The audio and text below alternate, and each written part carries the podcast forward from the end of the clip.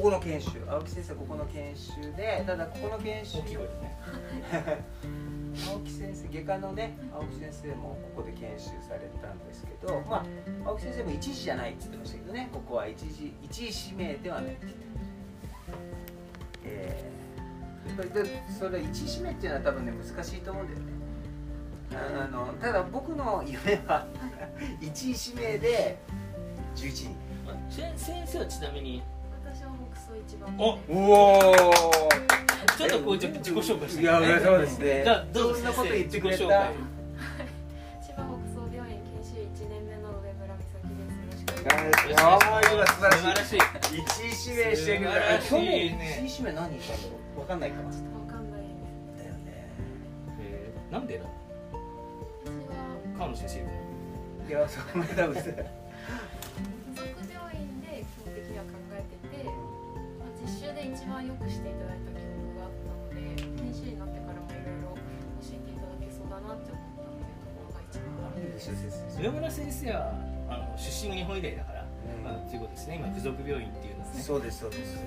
だから僕も日本医大なんだよ。僕も日本医大ですけどね。だからやっぱりまずは日本医大で回ってきてる学生さんっていうのはとっても大事にしないといけないっていうのは。一つですよね。大事にしてない、大事にしてる。してないのかな。いや、してなかなと思うんですけど、だからそれがですね、例えば料理屋さんが僕は中華料理屋さんやって、俺がうめえと思ってるものを出してても、そのお客さんがなんだこのしょっぱいのって思っちゃってたら、いや俺は命削ってっつったって、そうです。だからやっぱニーズってとっても重要で。それをどうやって拾い上げるか、そういうなんですよ。だからそれはですね、やっぱり、まあ、僕はですね、僕らがやってるのはやっぱワーキンググループとして、まずやっぱり研修の先生とか近いところからやっぱ聞いていかないとダメなんだろうということで、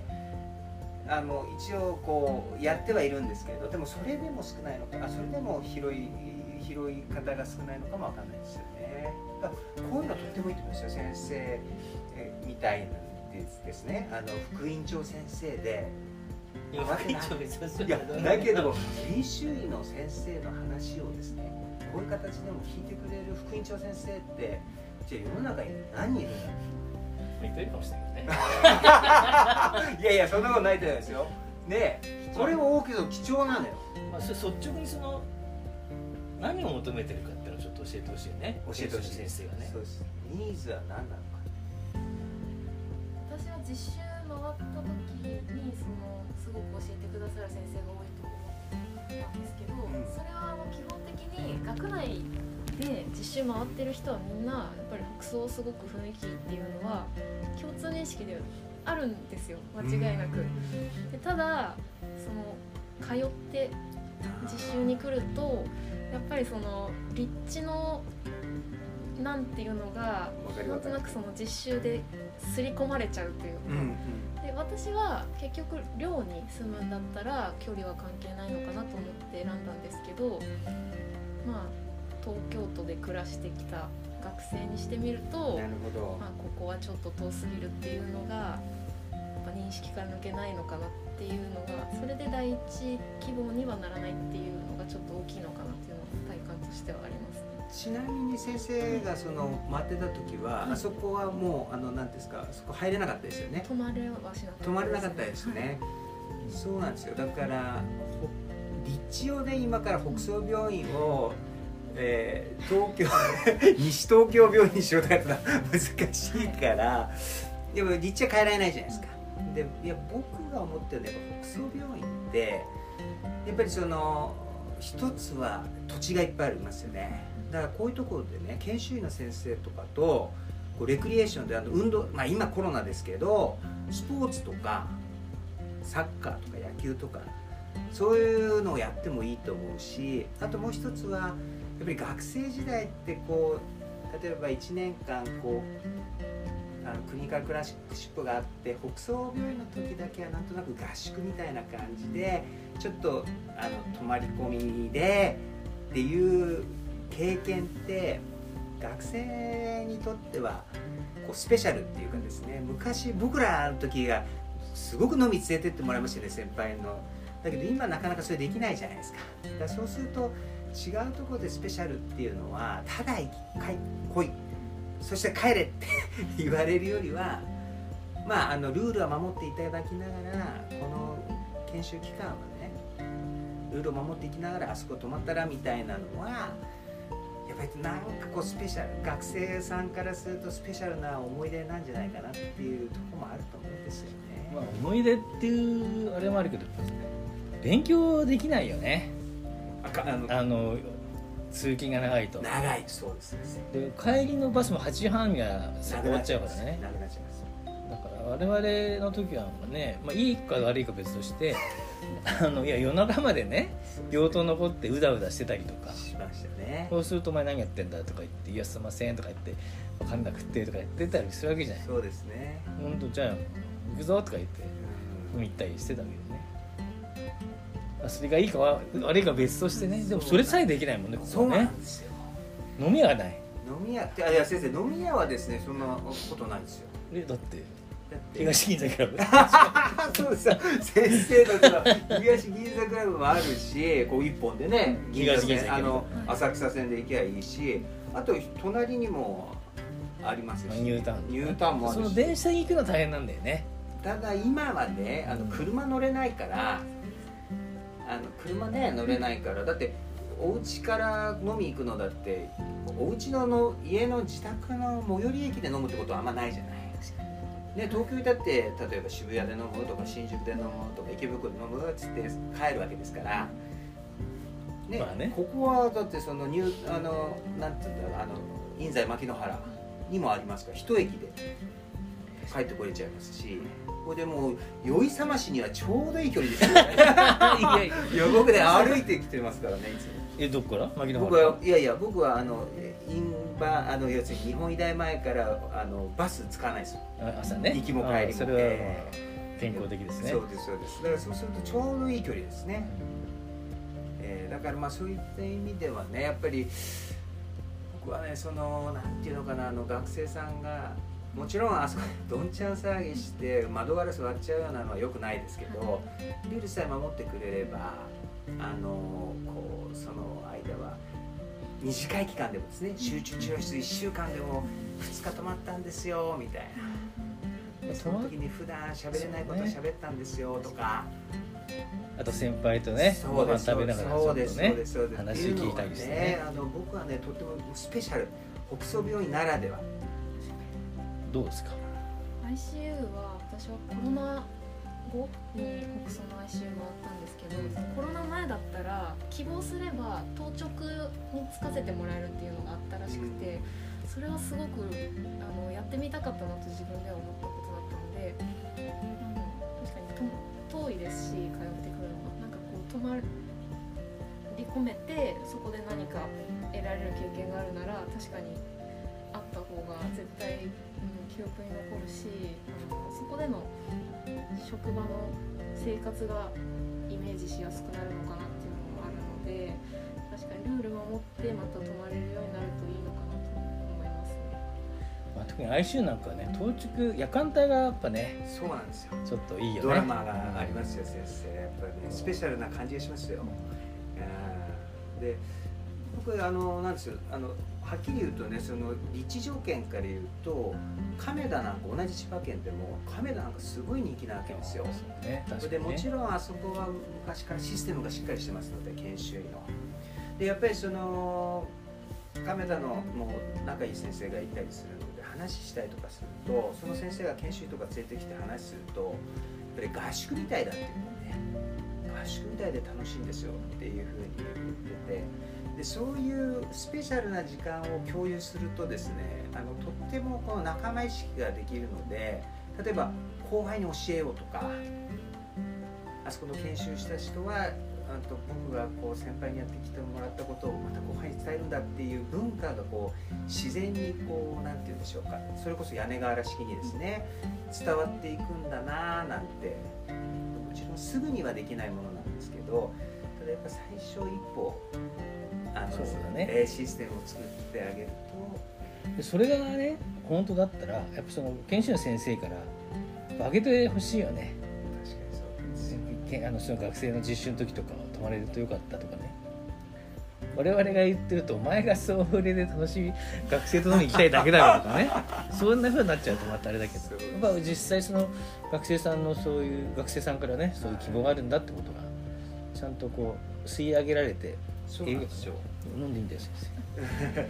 生いいんで落としていいんじゃないこれ今のこの時間シュパッっていうのはじゃあいいですよ、いやいい音きた、ああいいですね、これはビールじゃないですけど、ビールじゃないお酒じゃないんですけどスパークリングを飲みながらこういう会話をするっていうですね、音的にはちょっとビールの音とはちょっと違ったもんね、いやいや確かにまあいいよ、ちょっと高かったですねあの音が、そうなんですよ、だからでもそういうのもとっても重要なのかな、あとはそれこそですね、もちろん研修の先生へのアンケートもそうですけど、学生さんにですね実際アンケート取ったりだとか、先日僕アドバイザーもやってるので小川先生からアドバイザーのアンケートみたいなのがね来て、今ちょっとそういうのもこうなんていうんですかやるように、まあ、もちろん今までも取ってたみたいなんですけど匿名でなんかこうしっかり取ってくれて、もちろん協力してくれる人は数限られてるんですけど、その情報っていうのはとっても有用だったんですね。ですから今学生さんなんか回ってきますから、その北総病院で、まあ、各館にですねこういうアンケートをちょっと、書いてもらってくださいなんて言ってですね、その何が不満で何がいいと思っててっていうのを僕らが理解するっていうのはとても重要かなって、逆にこう遠回りじゃないっていうか、僕らがいや学生さん今こういうふうに思ってるはずだって言ってやったものが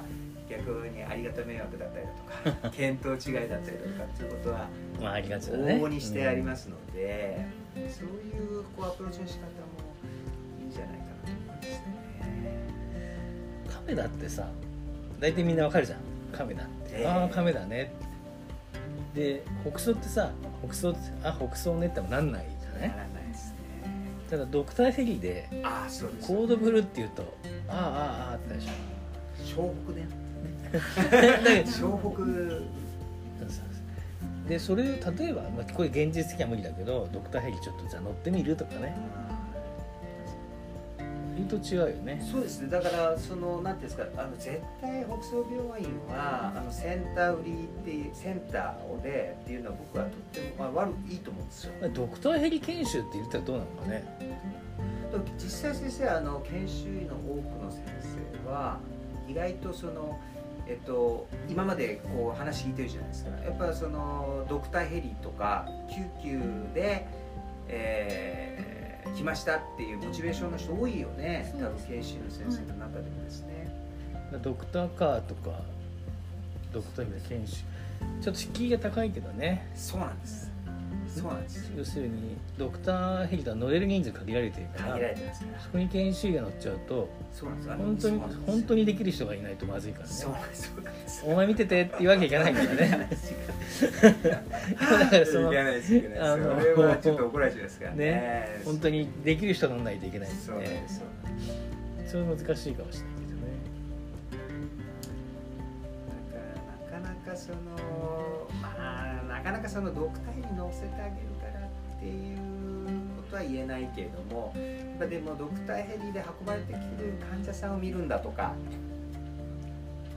まあそういうところですね。でその中でやっぱり実際見てみて、実は麻酔科がとっても良かったとか、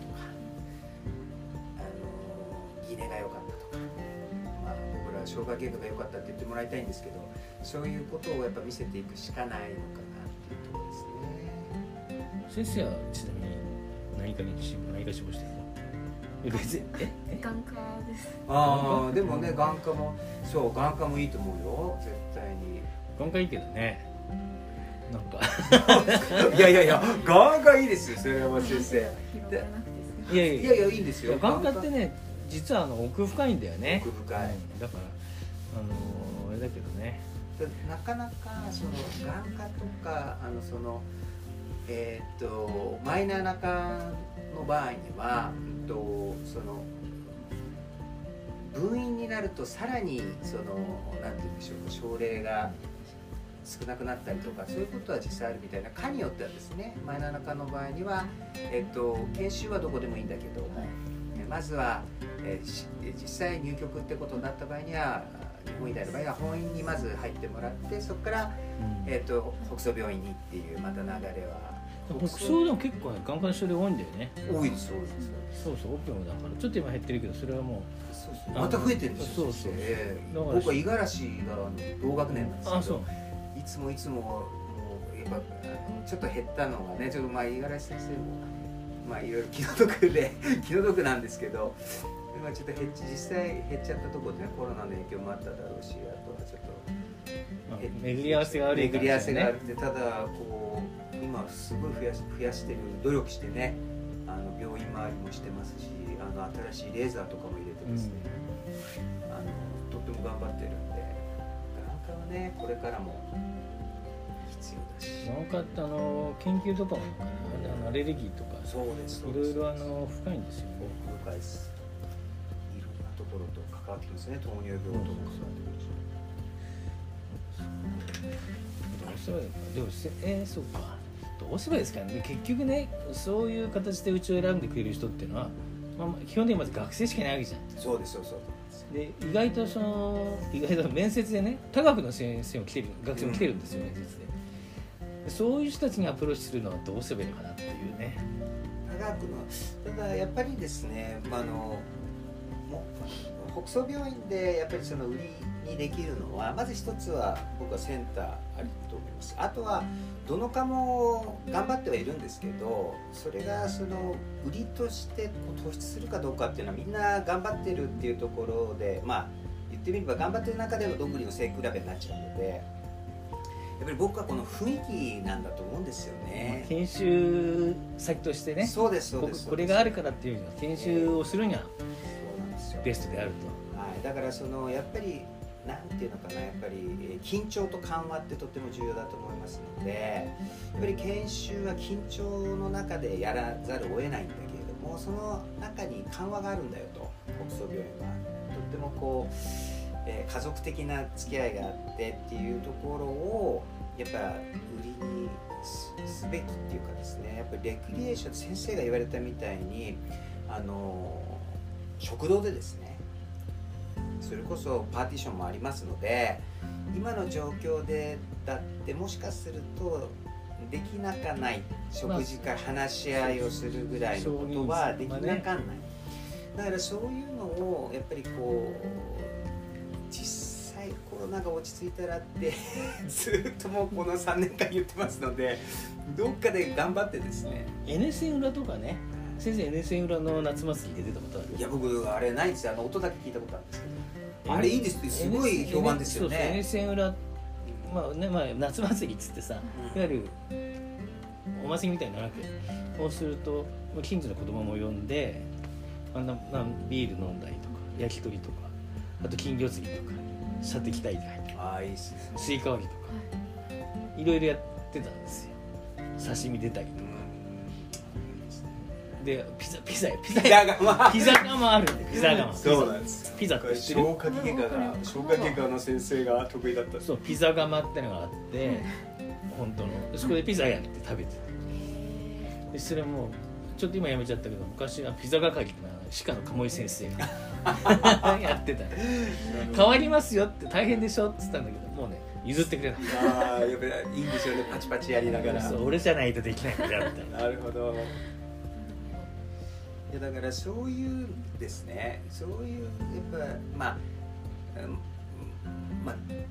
なんていうんですか、成功法じゃないかもわかんないんですけど、ただやっぱりそういうところからやっぱりその実際働いてる北総病院のスタッフと、そして僕らの宝である研修医の先生方のこのコミュニケーションの場を多く作ってあげる。で僕はこういうこの研修医の先生のインタビューってとっても画期的だと思うんですよ。先生もう明らかに今までよりも、例えば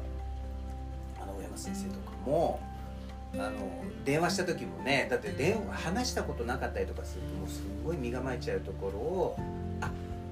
今日だったら時間6時ぐらいになっちゃうけど、いや大丈夫ですと言ってくれますし、やっぱりその、廊下であってもおって言える研修の先生も増えてますし、今まではちょっと顔と名前も一致しないし、自分の顔回ってこないとですね、認識できないというところが、もうちょっとやっぱり北総病院の良さっていうんですか、この家族的なところを出していいんじゃないかなと思うんですよね。あとはちょっと研修医同士のぶっちゃけ話をね、聞いてみたい。そうで、それはそのまあこう本当に言えないことはあるけどね。でもこうそこはもうピーッと言ってですね、こうあここだったら研修してもいいなっていう思ってほしいんですよ。それ広報しないとやっぱね。やっぱカメラとかああいうところに比べてやっぱあれが発信力が多分弱いんだよね。弱いと思います。やってることってそんな変わんなかないと思うけど、まあ結構ねいろいろしっかりプログラム組んで川田やってるからね。だからでも我々だってそんな決してね。そうですそうですそうです。取ることはないと思う。っていうかいいよね。ちゃんとその気になってやれば。そうなんですよ。いろいろ身につくものは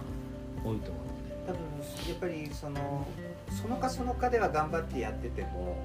やっぱりその病院としてのこうオーガナイズ度がないとですね、そうですね、なかなかこう病院としての発信にもならないですし、だからその我々もやっぱ横のつながりをもうちょっとこう研修医とか学生さんに対してはこうもっと密にしてですね、やっぱりその学生さんあるいは研修の先生はもう病院の宝としてこう対応すると。でもちろん何度も言うようですけど、患者さんあっての病院ですので、その緊張感はなきゃいけないと思うんですね。患者さんに対する責任感だとか、でそういったものを、教えつつ、やっぱりこの緩和っていうところでいろんな レクリエーションだとか、あとは研修の先生だったりとか学生さんの意見をこう吸い上げるこうシステムですね。多分こういうふうに思ってるんだけど、どこにどう言っていいのか、それがどう言ったら反映されるのかっていうのは全く分かんない状況なんだと思うんですよね。はい、ということでちょっとね今度さ、はい、植松先生と植村先生とちょっとこう招いて。研修医トークをこう中心に、そうですね、ね、自炊がどうかとかそういう話ないですよね。いいですね実際のもう得意料理とか、そうですね。北総に来てどこで買い物すればいいのかとか、ね、ああいいですねいいですね。意外と切実な問題だよね。今は成田屋できたからいいけどね。はい、成田屋なんか一時期何もなかったんでね。全部行かれたことある。成田屋なんか僕入ったの。いや成田屋ちゃんとしてんで、前はなんとかってお店があってそれが潰れちゃってなんか撤退して。いわゆるスーパーなくなっちゃったの、あ、それ厳しいです。セブンイレブンしかなかった。そうそう。でマンションがいっぱい人が住んでるでしょ、はいはい、で困ったっていうんで成田屋ができた。なるほど。成田屋なんか普通のって当たり前だけど、もう何でも揃ってるんですよ。自炊するには全然問題ないんだけど、まあ、話だいぶ変わりましたけどじゃあね、そういうことでじゃあ次回か次々回かちょっとそのうち研修医チームで、そうですね、いいですか、ぜひ。でコロナが許すようになればぜひ東銀座に行って東銀座クラブってあったのか知ってる？会長級先生で、東銀座に行ってどう思うっていうね。そうそう。でその名前がいいでしょ、銀座だから。うん、しかも東がつくってとこですね。東がつくとね、東京の東がつくっていう。でなんとなくお高いんじゃないですかっていうところが。実は意外と東銀座は安いんですよ。リーズナブルなお店もあって、そうですね、いいんですよ。ぜひ美味しいし、そうなんですよ。美味しいし、そんな植松先生が思ってるみたいにいかがわしくないですよ。ただ単にいかがわしくはない。ただの居酒屋とかそうかといって銀座行ってきたっていう。そう結果的にそれが言いたい。銀座で飲んできちゃったよ。それが言いたい。すごいなこの人たち。そうですね。でね、電車一本で行ってきたっていうことですよね。ぜひそういうのをまた復活させて、いろいろちょっと考えましょうですね。そうです。申し訳ないですけど時間なので、はい、じゃあまた次回ということで、ね、どうもありがとうございました。ありがとうございま